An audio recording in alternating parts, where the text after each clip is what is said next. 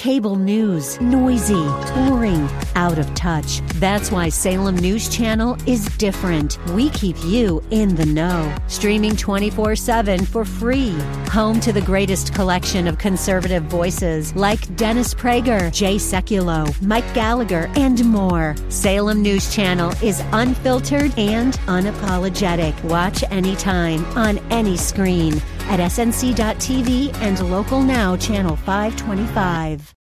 Did you know that Temple Terrace is a place that God used to call Billy Graham into vocational evangelism? He nailed on the golf courses of Temple Terrace. And as he says in his book, in the moss lined street, God used him to touch a generation around the world for the gospel.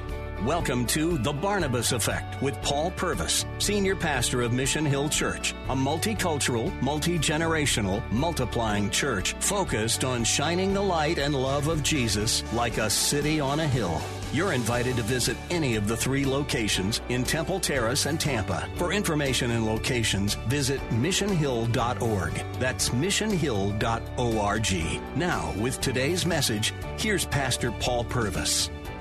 What would happen if just those of us who profess to follow Christ really did look differently?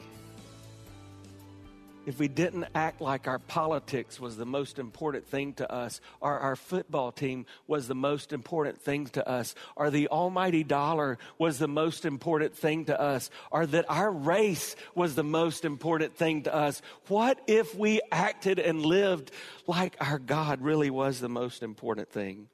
What if we saw people as He sees people? If we loved people as He loves people? What if our attitudes and our actions reflected His image because we are created in His image? What if we reflected His image in this world?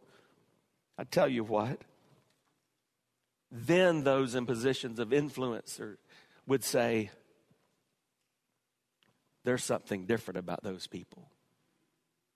That's what happened in the book of Acts. That's where our name comes from. Do you know that? The Bible tells us that we were first called Christians in Antioch. Why? It was a derogative term because the leader said, those people are different. They're like the one who called himself the Christ. They are little Christs. Now we take the name, but we do not bear the image. Notice the response of the king. The word of the king in verse 6 the word reached the king of Nineveh, and he arose from his throne. He removed his robe. He covered himself with sackcloth, and he sat in ashes. He did three things. He, he gave his attention. What is it going to take for God to get your attention? Some of you have walked through crumbling marriages. You, you've walked through uh, defeating job loss. You've walked through financial turmoil. You, you've walked through the pain of illness. What is it going to take for God to get your attention? And then he took off his robe. You know what he was doing? His robe was a demonstration of how great he was. He was the king. But he took off his robe because he wanted to get rid of anything that pointed to himself so that he could give his attention to God. What do you need to get rid of? What do you need to take off? What do you need to say, God, strip me of this? And then he humbled himself. Sackcloth and ashes. So I want to ask you again do you want to be closer to God than you are right now? Or are you content just coasting? God, if I can just coast until I die, is that what we want?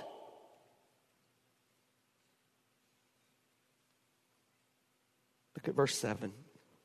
And he issued a proclamation and he published and published throughout Nineveh by the decree of the king and his nobles, let neither man nor beast, herd nor flock taste anything. Let them not feed or drink water, but let man and beast be covered with sackcloth and let them call out mightily to God. Let everyone turn from his evil way and from the violence that is in his hands. Now, this is, has a funny part in it too. When the king turns to God, he kind of goes extreme. He says, Good night. Not only am I going to fast, the animals are going to fast too. He's the creator of everything that is. They're not fasting because they can turn to God, not because they have souls. They're fasting because their earthly master, the king, recognized that everything that exists exists under the hand of a sovereign God. And then he cried this Let everyone, say everyone, let everyone turn from their evil that is in their hands. See, he was acknowledging something we don't acknowledge. We point to those who disagree with us, who look different from us, who sin differently than us, and we tell them they need to turn around. But this king, this pagan Assyrian king was saying, let everyone, say everyone, let everyone turn from the sin that is in their hands, from their evil way. See, when true revival sweeps a land, individuals begin to repent of their individual sins, and the collective repentance weaves a tapestry of change across the land. Just look at that for a second. When revival sweeps a land, individuals begin to repent of their individual sins. And the collective repentance weaves a tapestry of revival across the land. Every week when we've been gathering for House of Prayer over the last several weeks, we've had times of public confession. I recognize I just scared some of you off. It's not mandatory, but that's what we've been doing. We've been recognizing that when revival takes place, it takes place because God's people got serious about sin. And so we've started from a, vo- a, verse in Scripture and we begin to cry out to God, Oh God, forgive me. This is an area where I have sinned. It's so much easier to, to ask forgiveness for the sins of the Democrats or the sins of the Republicans or the sins of the whites or the sins of the blacks or the sins of those who sin differently than us than it is to say, Oh God, forgive me of my sin. Notice what the king said next. Who knows? God may turn and relent and turn his fierce anger so that we may not perish. And the chapter concludes in verse 10 when God saw what they did, how they turned from their evil way, God relented of the disaster that he said he would do to them. And he did not do it. What happened there? Did God change his mind? Because that would open a can of worms, right? If God changes, what does that mean about his love for us? Can he say no longer does the cross matter? Could he come back and say, hey, what Jesus did, I thought it was going to be enough, but you guys are sorry. It was not enough. Is that the kind of God He is, a God of change? It's a good place for me to stop and tell you something I'm really excited about. The first Sunday in November, I'm beginning a new series. It's called Skeletons in God's Closet. Here's what it's about Does God have things He doesn't want us to know about Him? Now, the short answer to that is yes. He's a God of mystery, but it's not because He's embarrassed. It's not because there are some things about him that are inconsistent with his character. So let me again ask the question Does God change his mind? Well, for most of Christian his, history, Christians have held to a doctrine called the immutability of God. Say immutability. If you didn't know that, I've just taught you a new word. It means that God does not change.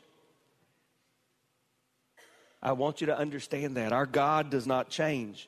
But don't take my word. Listen to scripture. Numbers 23 19. God is not a man that he should lie, or a son of man that he should change his mind. Has he said, and will he not do it? Has he spoken, will he not for, fulfill it? Malachi 3 6. For I, the Lord, do not change. So if the, if the Lord changes, then he's also a liar because he said i do not change. James 1.17 the half brother of jesus having encountered jesus in the flesh says every good gift and every perfect gift is from above coming down from the father of lights with whom there is no variation or shadow due to change. So then what happened here in jonah? Let me just read this to you from the prophet jeremiah jeremiah 18 verse 5 then the word of the lord came to me O house of Israel, can I not do with you as the potter has done, declares the Lord? Behold, like the clay in the potter's hand, you're in my hand, O house of Israel. If at any time I declare concerning a nation or a kingdom that I will pluck it up and break it down and destroy it, and if that nation concerning which I've spoken turns from its evil, I will relent of the disaster that I intended to do to it. And if at any time I declare concerning a nation or a kingdom that I will build and plant it, and if it does evil in my sight, not listening to my voice, then I will relent of the good that I have intended to do it. God, through the prophet Jonah, gave the people a promise. Or if you want to think about it negatively, he gave them a threat. Hey, here's what's going to happen if you do not turn to me. Think of it this way like a parent who is looking at a child and says, Hey, I need you to stop doing that. And if, let me just take you back about 40 years and tell you how it would have sounded in Hartsville, South Carolina by an old Marine. If you don't stop, I'm going to take you out back and wear you out. Now, let's say that that got my attention, like it got the king's attention. And I stop the bad behavior. And my dad chooses not to take me out back and wear me out. Did he change his mind? No. I changed my attitudes and my actions. Why? because I didn't want that punishment. So God is saying, You're like clay in my hands. I can do with you whatever I want. But what you need to do is recognize that your response will dictate a response from me. If you don't repent, there will be destruction. So they repented and God relented. God doesn't change, but, but we sure better change. And here's the good news when we repent, God relents. The character of God is unchanging, but it's clear that our attitudes and actions can get the attention of even our holy God. So, let me wrap this up by asking and answering this question Can we look at what happened in Nineveh and see a recipe for revival? Is this something that can be duplicated? Is there a pattern here? Because it's pretty major. Everybody turned to God. I think the answer is yes. There is a recipe for revival. Let me give it to you. Number one, you have to demonstrate faith in the Word of God. Do you have faith in the Word of God? I've already asked you if you are doing what you're doing according to the Word of the Lord. If you're not, what you're saying is, I don't have faith in the Word of God. The first step to revival is recognizing that God's Word is how God speaks to us. His Word is perfect and true. This is not a science book, but guess what? If it addresses science, it's right. It's not a counseling book. But when you have needs that relate to your emotional and your mental and your relational health, when God speaks to that, it's true. This is God's Word. Have you demonstrated faith in His Word? There's power in the Word of God. Why? Because it's living, it's active, it's sharper than any sword. That, that's why when we communicate in this room, I want to make sure that you hear a lot of Bible because I might have had a bad week. I might be messed up in sin. I might stutter or cough or let my appearance get in the way, but there's always power in the Word of God. Psalms 119 says, Your word is a lamp unto my feet and a light unto my path. By the way, the longest chapter in all the Bible is devoted to the word of God. Jeremiah 23 29 says, Is not my word like fire, declares the Lord, like a hammer that breaks rocks into pieces. Isaiah 55 11 says, So shall my word be that goes out forth from my mouth. It shall not return to me empty when you apply God's word to your life, there's always a response. Always a response. You can't open the word of God and ingest it into your life and walk away the same. Romans 10 17 says, So faith comes from hearing, and hearing through the Word of God. Understand this you will never experience revival and spiritual awakening in your life apart from a high view of Scriptures and the power of the Word of God. You want God to stir the dry things in you? Then the first thing you need to do is open the book, dust it off, and dig in.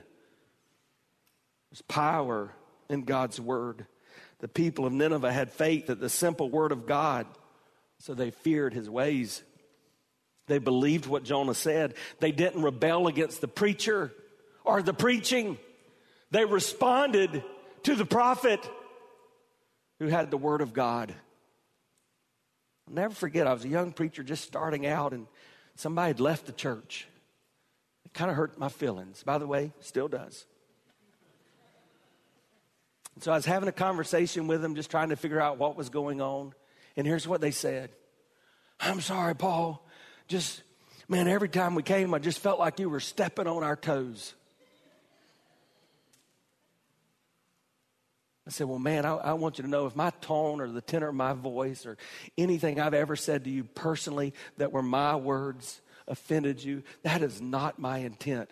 But if the word of God taught and preached and spoken to you has caused the Holy Spirit of God to draw you to a place of awareness and, and conviction of sin, please, please don't make it about me. Turn to Him because He's your only hope. And that's what they did. There's a second truth. Not only did they demonstrate faith in the Word of God, they decided to focus on the will of God. The book of Jonah is a constant reminder that God uses imperfect people to accomplish his perfect will. Not only do we see this in Jonah, we see this in the king of Nineveh. Remember who he was? The king of Nineveh. Who do you think is responsible for burying those people in the sand? The king of Nineveh. He wasn't going to win a Nobel Peace Prize. He was a bad dude. But as we look at his response, we see the power of influence and action. We see what happens if we simply respond in obedience to God's word and his will. Notice his response. First of all, he was ready to act. So when the word of God came, he didn't say, God, how high? He just jumped. He didn't make excuses. He didn't turn and point and blame someone else. He just did it. And he was real. He started with himself. Don't miss this. If you want revival, you want the will of God to be accomplished in your life, start with you. Draw a circle around you and say, God, do whatever it takes in me you want your marriage to be right. Stop trying to change your spouse. Draw a circle around you and say, God, change me. You want things to be better at your workplace. Stop trying to change your boss. Draw a circle around you and say, God, change me. You want your church to be better. Stop complaining about what you don't like. Draw a circle around yourself and say, Oh, God, change me. It's easy to look down our sinful noses at the sinful shortcomings of other people. But revival comes when we look in the mirror of God's word and deal with the sinfulness that's looking back at us. The king didn't try to justify his sin or sugarcoat the situation. He modeled disgust and brokenness, not over everybody else, but over his sinfulness. He wasn't concerned with his comfort. He put on a sackcloth Closest thing I can think to this is when I was growing up in church, we would have burlap sack races. I don't know if any of you are old enough to remember that, but we were usually wearing shorts when we did that. And I hated it because it itched. Now, I would imagine the sackcloth that he wore was not comfortable. And he fasted. And you know what fasting is? Fasting is abstaining from legitimate pursuits to permit more earnest spiritual pursuit. So he said, God, I'm going to move everything out of the way so that I can hear from you. He was real. Are you real? Are you playing a church game? Somebody said there's two kind of church members pillars and caterpillars.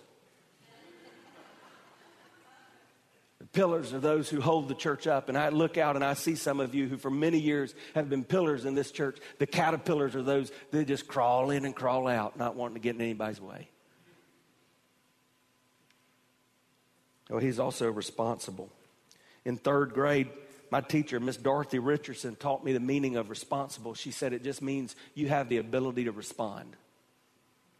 And I want you to hear something today because if your mama hadn't told you lately, you need to understand this. Nobody else is responsible for you but you. And you have the ability to respond, to deal with your problems. And then he was righteous. He changed. He changed. He changed. Proverbs 14 says, Righteousness exalts a nation. And this nation began to change because its leader did. Well, what would happen if that kind of change began to take place in our community? What do you think would happen? I, I began to, to think about that and dream about this morning. I tell you what would happen. Jesus honoring, Bible teaching churches would be filled. There wouldn't be seats scattered around that are empty. In our community that is now 25% Muslim, more and more people from a Muslim background would begin to know Christ. In Tampa Bay, where strip clubs and massage parlors have come the norm, even right here in Temple Terrace, we would see them begin to be shut down. Nightclubs that some of you were at late last night would close because of lack of business. Payday loan companies that are taking advantage of those who are in difficult situations would shut their doors. There would be a decline in abortions. The need for police would decrease because murders and robberies and rapes and sexual assaults would decline. There would be less grief because loved ones would not be mourning the loss of those they cared about because of drunk drivers or death from overdose. There would be a decrease in depression and suicide. And people from different races and background would begin to respond to one another with trust and compassion. Do you think we need revival? Do you think God is willing to bring revival to our land? I, I want you to understand, because a lot of you do this often. We don't need more remorse. We don't need more regret. We don't need reform. We need revival. We need God to awaken us to that which only He can do. How do I know God can do this? because God always desires to demonstrate His mercy and forgiveness, and He's done it in my life. So, that third part of the recipe is that we have to delight ourselves in the forgiving and merciful ways of God. God saw the response of His people, and He responded with mercy and forgiveness. Psalms 103 8 says, The Lord is merciful and gracious. He slows he is slow to anger. He's abounding in steadfast love. Our God's not only a God of second chances, He is a God of a million new beginnings. And I believe He wants to do a new beginning in your life today. Think about what happened. Jonah preached a simple message, a little shorter, but similar to what I've done today and a whole city was changed. And historians tell us that the impact of that change lasted, listen, 150 years. Do you think God can do it again? Now, that wasn't a rhetorical question. Do you think God can do it again? Yes. Did you know this used to be called the Bay of the Holy Spirit? Tampa Bay used to be known as the Bay of the Holy Spirit. Now we're known on the dark web as one of the top sexual tourist destinations in the world. You think God can do it again? You know that 60 years ago, men and women were beginning to seek the face of God and meet right here in this community because they felt like in this thriving and bustling area, there needed to be the light and the love of Jesus. And today, though the community has changed, and as I mentioned, we have many Muslims that have moved into this area and people from all different cultures. The need is still to there. We need a fresh move of God. Do you believe God can do it again? Did you know that Temple Terrace is a place that God used to call Billy Graham into vocational evangelism? He nailed on the golf courses of Temple Terrace. And as he says in his book, in the moss lined street, God used him to touch a generation around the world for the gospel. Do you think God can do it again? You've been listening to The Barnabas Effect with Pastor Paul Purvis. The Barnabas Effect is here to provide listeners like you with biblical truth and spiritual encouragement. But it can't be done without your financial support. Go to missionhill.org and click on the Give tab. Your financial support helps us reach those seeking truth about God and themselves. Thank you for giving at missionhill.org. And join us weekdays at 9 a.m. for the Barnabas Effect with Pastor Paul Purvis on Faith Talk AM 570 and 910.